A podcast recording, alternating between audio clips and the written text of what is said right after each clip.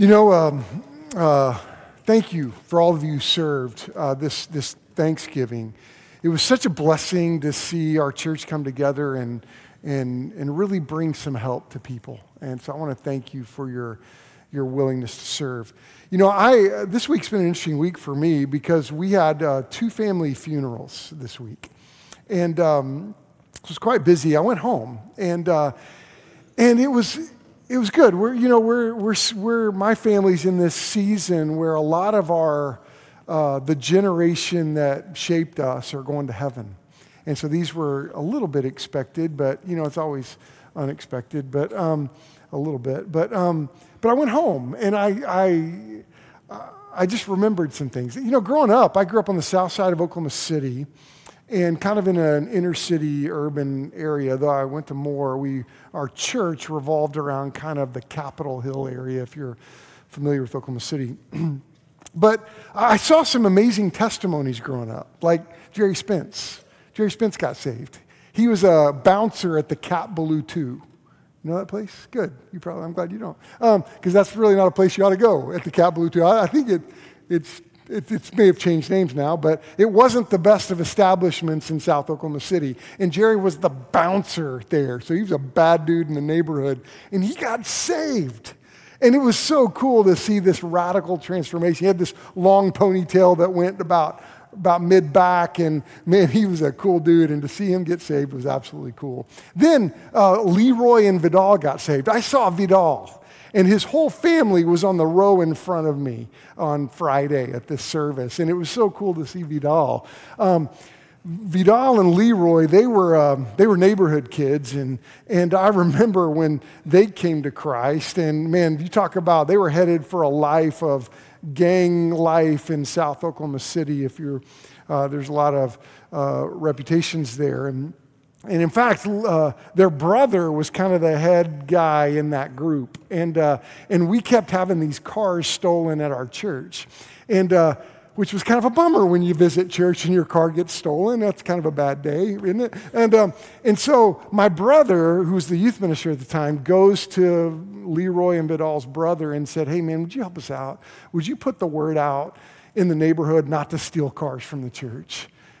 And so he did, and no one got their car stolen for quite a while. It was pretty cool. And but to see Leroy and Vidal, the row of Vidal's family, his grandkids were there. And I was like, dude, I didn't even think you'd make it to adulthood, much less you have grandkids. And it was just cool to see these testimonies. And I've seen some really cool testimonies in as I've, you know, those Paul-type testimonies. You remember Paul in the Bible, Saul. He had that crazy testimony. He was the one that was credited to the first murder of a Christian. The church had just started, Acts 7. Stephen was a deacon in the church. We have our deacons here today that are helping us serve Lord's Supper today. And actually, they're here every Sunday. I'm thankful for you deacons. Thank you, guys. But they're dressed up today. But the first deacon was martyred because of Saul. And then Acts 9 tells the story, Ananias. I can't wait to get to heaven and meet Ananias. Because that dude, oh my goodness, he was sitting with the Lord, and God says, "Hey, Ananias, I need you to go to this street over here because Saul's there. I need you to tell him about me." Ananias is like, "Lord, don't you know who Saul is?" That's what Acts 9 says. "Lord, don't you know? Let me inform you, God, who Saul is. You want me to go to him? And I want to meet Ananias in heaven because that dude did it. He went to see Saul and walked in like a champ and said, 'Saul, let me tell you about Jesus.'" And you know the story. Saul got saved. And people were like, "What a testimony." You know, I grew up in church. I was saved right before my 8th birthday. I mean, I'll be honest with you, not too much happened. I was a little ornery. I saw this lady she didn't recognize me because I had a gray beard. I shaved my beard. Anybody notice? My wife noticed. That's what really counts, so that was exciting. But I had this gray beard on Friday, and she was like, "Chris Wall? Are you're like supposed to be this tall?" And I was. And she goes, "You were ornery." I go, "I grew up. I'm a grandfather now. I'm married to a grandma." And so it was really weird to see me as an adult. But But you know, though I was a little ornery, I mean, honestly, going from lost to saved as a almost 8-year-old, the outside didn't change very much. I've always thought, man, I wish I had a cool testimony. Have you ever thought that? I wish I had a Saul-like testimony. I want you to know something. Every one of us have absolutely phenomenal testimonies. If you know Christ as your Savior, whether you came to Christ like a Jerry Spence from a bouncer at the toughest bar in South Oklahoma City, or Leroy and Vidal out of a gang-infested path, or like me, pretty good kid. My mom was the church librarian. 9 months before I was born, I was in church, right? I mean, one time I got invited to go speak to the Oklahoma Church Librarian Conference. That's a thing. I used my quiet voice the whole time. It was awesome. Thanks for laughing. I used that joke at that meeting and nobody laughed, so I just kept going. It wasn't very funny to them. But you know, I grew up a pretty good kid. But I needed Jesus just the same. Now this morning, we're gonna celebrate the Lord's Supper. But I want us to prepare for it. I want us to think about it like from a biblical perspective. I don't want us just to go through the motions. I want you to consider your testimony. How amazing your testimony is. If you have your Bibles, turn to 2 Corinthians chapter 5. And I want us to see this. And let's stand together. And we're going to, and keep your finger here. We're going to look at some scriptures today. But I want us to let this passage kind of hit our hearts today. 2 Corinthians chapter 5, starting in verse 17. Let's look at this. Therefore, if anyone is in Christ, Verse 17, I'll hear some more pages. I'm going to wait just a second. Therefore, if anyone is in Christ, the new creation has come. The old has gone, the new is here. All this is from God, who reconciled us to himself through Christ and gave us the ministry of reconciliation. That God was reconciling the world to himself in Christ, not counting people's sins against them. And this is the word of the Lord. Amen.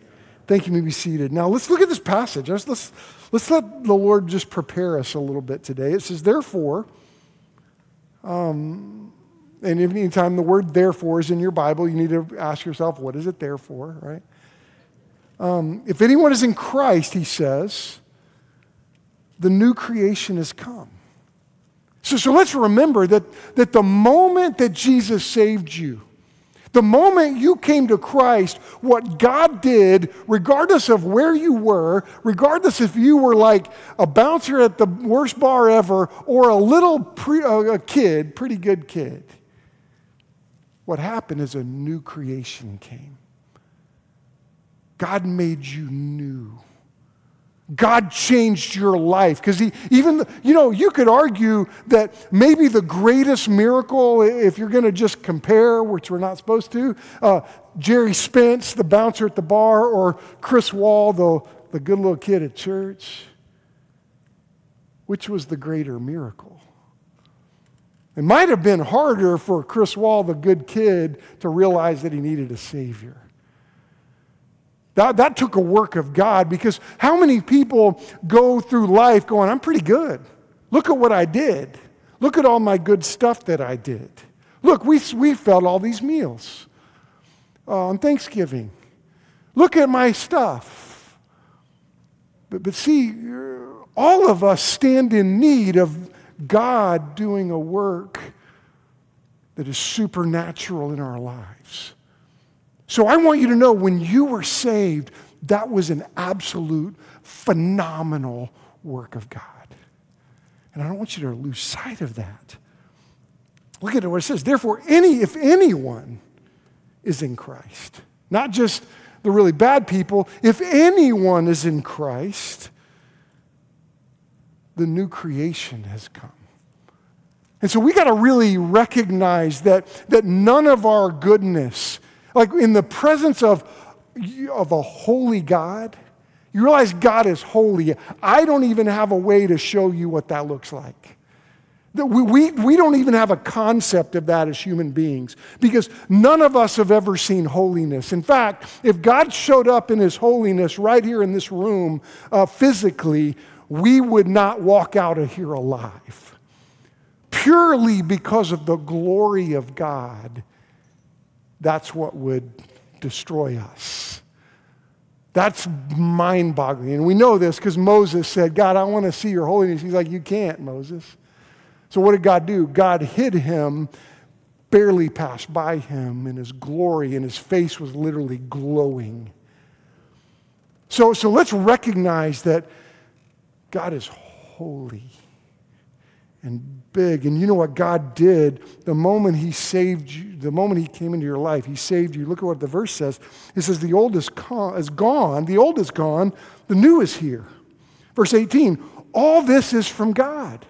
It's not from you. It's not from your works. It's not your efforts. You can't work hard enough to earn God's love. Who did it come from? It come from God who, look what he says, who reconciled us to himself through Christ. What did God do? It was through Christ, what he did on the cross, he reconciled us. What does that mean? He made us right. God made us right. You know, it's funny. I'll do this sometimes in meetings. I've done this a couple times. I've had a meeting that I've been leading, and somebody walked in late, and this happened a couple times. And they've walked in late, and I said, "Oh man, so glad you're here. We've just gone around the circle and shared the worst thing that we've ever done. Okay, your turn." And they've looked at me like. One guy was like, okay, well, I was like, whoa, hold on. Well, I was just kidding. I was joking. I don't want to hear the worst thing you've ever done. But you know what? If we put on the screen the worst thing I've ever done, I would feel so much shame. If we put on the screen today the worst thing each one of us have ever done, oh my goodness, you'd be so ashamed. And see, God knew the worst thing I've ever done. You know what God did? He made me right. He made me right. He reconciled me. And this is what this verse says, that all this is from God who reconciled us to himself through Christ. And this morning, what I pray that we don't miss is what Christ did to our shame. He took our shame away. You see, I don't hold that shame anymore. Why? Because Jesus took it. He made me right. And that's what happened when salvation impacted me. And then look at what goes on in verse 18. And then he gave us the ministry of reconciliation. God gave us this ministry to go to the world and say, hey, look, there's reconciliation in the world. There's a gift called salvation available to you. This is why we do well to give out all these meals, but we point people to Christ. We speak up about Christ. That's why the Mission Center is so very good that we are like serving the Lord in this part of serving people in this part of our community. But if we just serve people food without sitting them down and saying, let us tell you about Jesus, we would drop the ball massively. Because God has given us not a ministry to feed people. That's not our ministry he's given us. That's a vehicle that we use. But he's given us the ministry of reconciliation to help people understand that Jesus came and died. And And notice what this verse goes on. It says that God, verse 19, notice this, that God was reconciling the world to himself in Christ. Notice this. It keeps pointing back to Christ. That God was making the world right. God was reconciling the whole world. God had the whole world in his mind. He had all the Gentiles in mind too. That's you and I. Most of us, I bet few of us are Jewish in the room or are watching online. Most of us are Gentiles. God had us in mind. He was reconciling the world to himself in Christ. Notice this, not counting people's sins against them. Oh, aren't you grateful for that? Because I know the shame in my life. And when Jesus touched me, oh my goodness, he doesn't count my sins against me. That's the same with you. This morning, I want you to think about the shameful things in your life. You might go, that's weird. No, I think that's important today. Because Jesus took that shame on himself. Holy God took that shame on himself. You know, in our church, if you read our bylaws, we have two ordinances. That's a word we say a lot. And you may go, I recognize the word ordinance. But I don't know when's the last time you really defined it? If I said define ordinance, you might go, oh, it's that thing we do at our church. But we have two ordinances. And the word ordinance basically means command.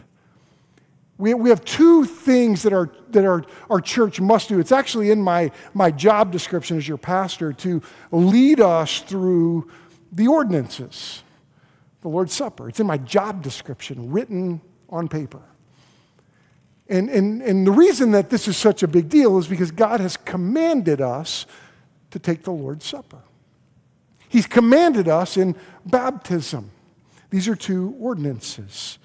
Now, a lot of times when it comes to these two issues, or these two practices, let me say, that a lot of, some churches attach the word sacrament to it. That may be a word you've heard before. It's a sacrament.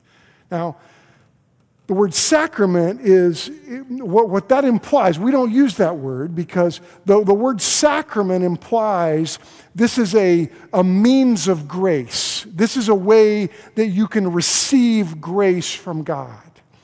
But when it comes to the way we receive grace, we believe the Bible's very clear that we receive the grace of God, like 1 Peter 2:10 says, once you were not a people, but now you're the people of God. Once you had not received mercy, but now you have received mercy. There was a moment in my life as a almost 8-year-old boy that God saved me and I received mercy. And now I have a relationship with God. And so how I received that grace was by faith, not by some work. Ephesians 2:8-9, it is by grace that you're saved through faith. This is not of yourself. It's a gift of God, not by works so that no one would boast. That's Ephesians 2:8-9. Now, sacrament is a way, some churches teach that when you take the Lord's Supper, you're receiving the grace of God. When you're baptized, that's a moment of salvation, and that's not what the Bible says. We're saved by faith. Here's what our Baptist faith and message says, if you want to think about it doctrinally.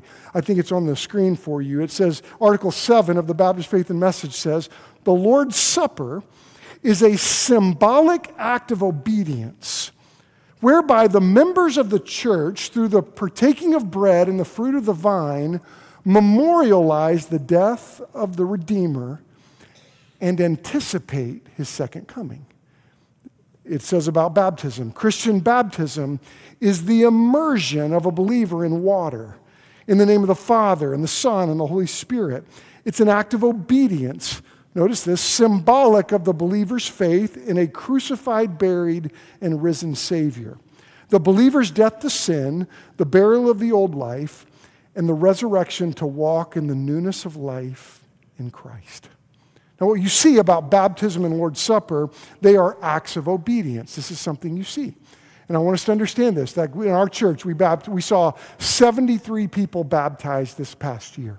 And that's an act of obedience. I mean, our baptistry is over on the side right now because we've got London up here, but it's an act of obedience. The Lord's Supper is an act of obedience. Baptism pictures this, hey, I'm going to follow through in baptism because Jesus saved my soul.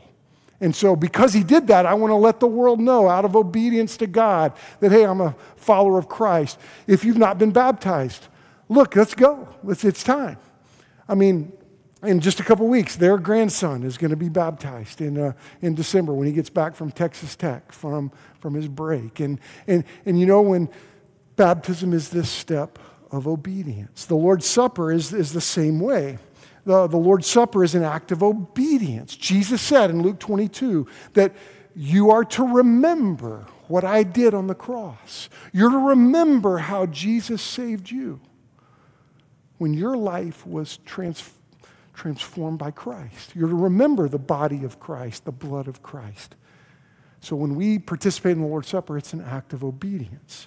Now, secondly, about the Lord's Supper and baptism, the Lord's Supper and baptism are pictures of deliverance. It's a picture of how Jesus delivered us. And so let's ask some questions. Let's answer some questions here real quickly. Because the first question is this, should unbelievers be allowed to take the Lord's Supper? If you're an unbeliever in the room, if you've not trusted Christ as your Savior, if you've not followed him in obedience right now, and trusted him and followed in baptism, should unbelievers take the Lord's Supper? No, you shouldn't. And if you're here today and you're considering Christ, or you're watching online and you're considering Christ, I hope you watch us. Because these are acts of worship meant for believers to participate in.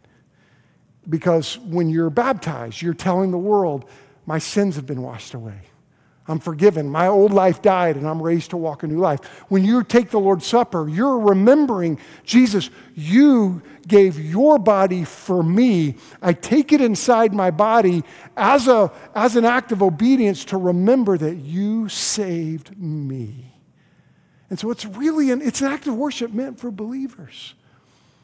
And so, how often should the Lord's Supper be taken? This is a question I often get because, you know, in our church, we've had a lot of people that have come that have not been Baptist before, and maybe they come from a tradition where they take the Lord's Supper every week. Is that wrong to take the Lord's Supper every week? No. In our church, we have a practice that we take it 6 times a year, and that's something we have agreed to do. The Bible doesn't dictate how often it should be taken. It dictates that when you take it, do this in remembrance of me. And this is just how our church embraces this discipline and this calling to take the Lord's Supper. Now, here's an important question that I often get. Is the bread and juice actually the body and blood of Christ? Now, Luke 22, verse 19, Jesus said to his disciples, this is my body given to you. This is my blood given for you.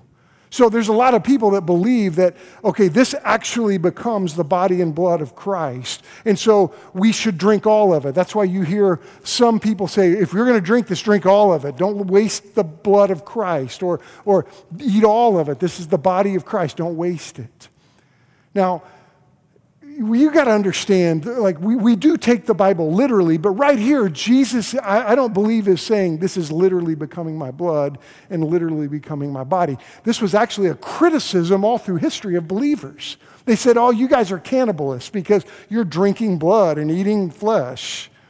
And it was actually an historic criticism of Christians. But I think Jesus is like he often used a metaphor. Like he said, if your right hand causes you to sin, cut it off, right? If your eye causes you to sin, pluck it out. Does that mean we're to make ourselves blind and cut off our right hands? No. Jesus is talking about the seriousness of it. I think he's talking in Luke 22 about the seriousness of it. You know, there's a doctrine, and this is a big theological word, transubstantiation. This is a belief that some churches have that when the bread and wine are blessed by a priest, that turns into the real body and real blood of Christ. That's not where we stand as a church. But there's many churches that's what they believe about the Lord's Supper. There's another big theological word, consubstantiation, that's the idea that Jesus is somehow mystically present in the bread and the blood. Where we are as a body, as a church, is we believe that the Lord's Supper is a symbolic act, where by taking the Lord's Supper, we memorialize the death of Christ. And we remember how that changed us. And that's where we are as a body. There's another question I think is important to wrestle with. And it's this: should visitors be excluded? Not everybody in the room's a member. I mean, Chad talked about, like, hey, we're voting on our budget. That's for members. But not everybody in the room are members of our church. I want you to know we practice what we call open/closed communion. We are open to believers everywhere. There are some churches that they believe that only the members of that congregation that identify just with, we are members here, only members of that body could take it. They are closed communion. I'll just leave it there. Closed communion. You can go deep into the weeds here. But we are open-closed, meaning we are open to all believers everywhere who identify us with Christ and that know Christ as their Savior. They've been baptized by Christ and in a church. And man, you are welcome to take the Lord's Supper with us. But we are closed to non-believers. Now, when it comes to the Lord's Supper, there's another question. What about modes of baptism? I've met people that we'll have people go through our membership class and say, well, I was sprinkled as a baby. So infant baptism. Well, we believe that baptism should be believer's baptism. Now, like Conley, my granddaughter. Have I told you I had a granddaughter? She's awesome. So beautiful. Doesn't look a thing like me, and it's an answer to prayer to everybody. But Conley, I can't choose for her. Eric and Stephanie are the other side of the grandparents sitting over here, and we can't choose for her. So my view, when someone is baptized as a baby, I don't know that it's terrible. We don't practice it here. We do family dedication, but I see that more as one day I hope that this child grows up and follows Jesus.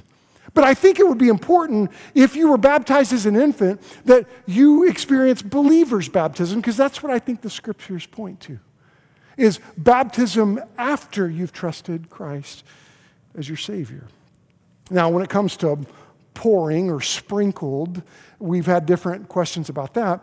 You know, with baptism, I think the word baptized actually means go under. It means immerse. So we do take the scriptures to mean, look, let's go under the water as a picture. I think that's the most accurate biblical description. So we push ourselves as a church. And this makes us uncomfortable sometimes because we say all the time, let's let the Bible speak. Let's let the Bible change our mind. If we come up with a practice that's contrary to scripture, let's let the Bible change. We're going to change our practices to line up with the scriptures. If we have a belief that goes against the Bible, let's line up with what the Bible says. That's pretty important. And so we don't baptize infants. We think baptism needs to go all the way under, all in. I think that's important. I think it's important to have your baptism on the right side of your salvation, that you're to be baptized after salvation. So the Lord's Supper. There's a third thing about the Lord's Supper that I just want us to process for just a minute. And then, Josh, I want y'all to come up. The Lord's Supper and baptism, it paints a picture of the past, present, and future. Both of these ordinances, both of these commands should paint a picture of your past. You should be able to point to, Jesus, you saved me. Jesus, I trust you. Lord, thank you for washing my sins away. It should paint a picture of your present right now. Lord, I need you today. Lord, I'm looking to you today. Because do you know what the forgiveness of Christ moves me to do? The fact that God doesn't count my sins against me, that is so big and so massive. That doesn't move me to go, well, cool, I'll go do whatever I want. I can do whatever. My sins aren't counted against me. Woo-hoo! No. Jeremiah talks about how sin is weary. God's people got into sin, and it says they were wearied by their sin. You know, the grace of God doesn't move me to disobey the Lord. It moves me to honor the Lord. I mean, goodness, I've seen this in my kids. Man, Robin and I spend our lives with raising our kids. They're all out of our house now, which is weird. But you know, we've been talking to them about, we tried to bless them. We tried to give good things to them and honor them. Well, we made them work, and we had some clear rules and guidelines and expectations and prayers and wrestling. But you know what I found with my own children? When we were good to them and blessed them, they love us. They're grateful. And that's what God's done for me. Lord, you've saved me. Forgive me. I want to honor you.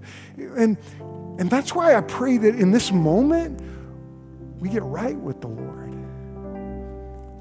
You know, there's an important moment for the present that God is drawing your heart today to look to him, to remember the sacrifice that he made. And it also speaks to the future. I went to 2 family funerals this week.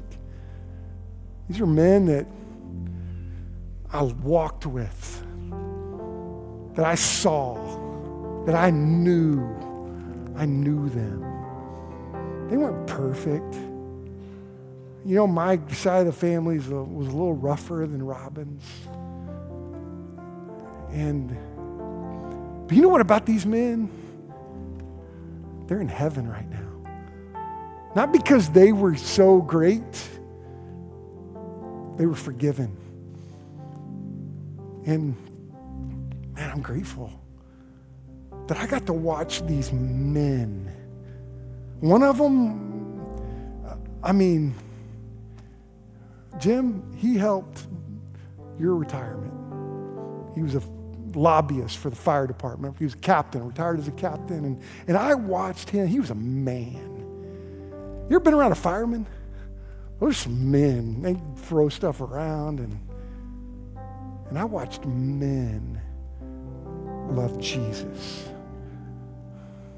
That's cool. But baptism and the Lord's Supper speak to our future. That heaven is real. That Jesus came to rescue us. If you follow 2 Corinthians 5, it keeps going. And it ends in verse 21 that says that God made him who knew no sin to be sin for you so that you might become the righteousness of God. So I do want us to think today about our shame. The things the times that we just royally failed. Because all of us have. And you see, in just a second, you're going to go get these elements. In fact, I want our deacons to go there now. Deacons, if you'll head to your stations. Now, if you're not a believer, I want you to watch. Okay? Would you just respectfully We're not going to judge you. We're not going to, just want you to watch. But if you know Christ is your Savior, and you've been radically changed, you've been changed by the grace of God, I want you to remember your shame as you hold those elements in your hand. And I want you to think about this, that those symbols, that picture that you're holding in your hand, is what happened in the history of the world to make sure your shame is not counted against you. So right now, I want us to just go all over the room. There's 6 places. 1, 2, 3, 4, 5, 6. Let's go get those and just hold on to them. Let's do it right now. Josh, lead us.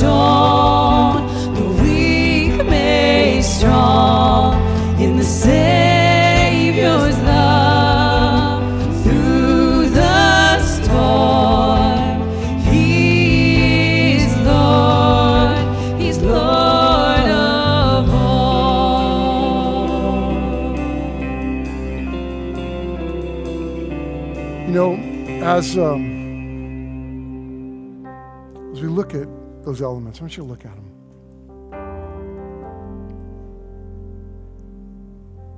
And you know, I know it's strange to go, let's consider our shame.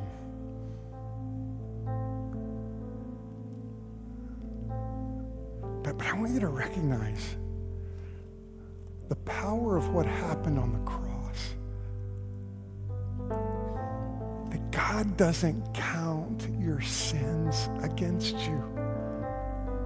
That's what Jesus did. And I want you to just hear some verses. I just want to read these. Isaiah 53, 5 and 6 says this, "But he was pierced for our transgressions. He was crushed for our iniquities. Upon him was the punishment that brought us peace. And with his wounds we are healed. All we like sheep have gone astray. We have turned every one to his own way. And the Lord has laid on him the iniquity of us all. Consider Romans 5, 6 through 8. For while we were still weak, at the right time, Christ died for the ungodly. For one will scarcely die for a righteous person, though perhaps for a good person one would dare even to die. But God shows his love for us in this: while we were still sinners, Christ died for us. Consider Colossians 1, 19 through 20. For in him all the fullness of God was pleased to dwell, and through him to reconcile to himself all things, whether on earth or in heaven, making peace by the blood of the cross. Romans 5, 10 and 11. For if while we were enemies, we were reconciled to God by the death of his Son, much more now that we are reconciled, shall we be saved by his life. More than that, we also rejoice in God through our Lord Jesus Christ, through whom we have now received reconciliation. 1 Peter 3:18. For Christ also suffered once for sins, the righteous for the unrighteous, to bring you to God. He was put to death in the body, but made alive by the Spirit. You know,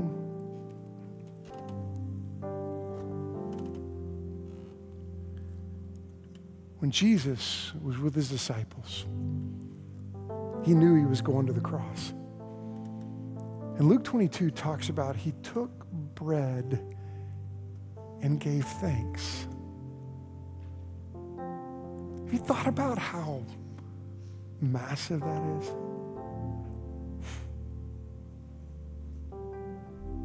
That Jesus, like we just read in 2 Corinthians 5, God made him who knew no sin to be sin for us. You know, folks, when we get to heaven and see holiness for the first time, we're going to be like, whoa, how can this be? How could a holy... That's the greatest miracle in eternity. That holy God would become sin for you and me. And it blows my mind that Jesus knew what he was about to do. He gave thanks.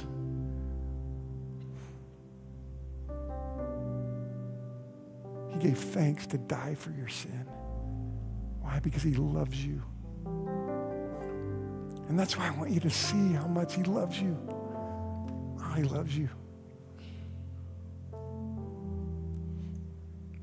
Would you take that bread?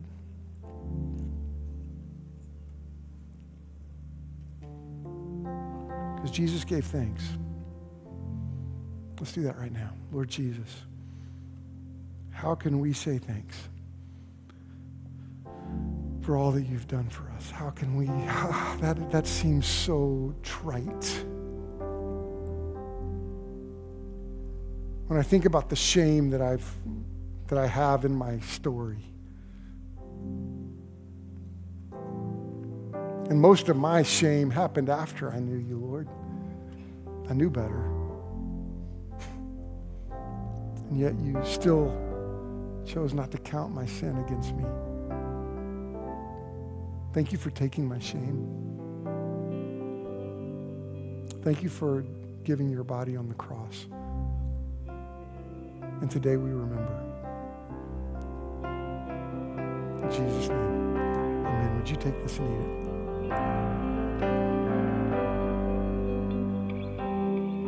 You know, in the same way, he gave thanks for his blood. I don't think we could figure out on our own that without the shedding of blood, there's no forgiveness of sin. You know what that's called? That's called revelation. That's not something I would have figured out on my own. But God revealed, hey, without the shedding of blood, there's no forgiveness. And it can't be my blood. My blood's not worthy. Your blood's not worthy. Nobody's blood is worthy. But Jesus came and he shed his blood for you. And he gave thanks for it. And he loves you. Let's give thanks. Lord, we give you thanks today.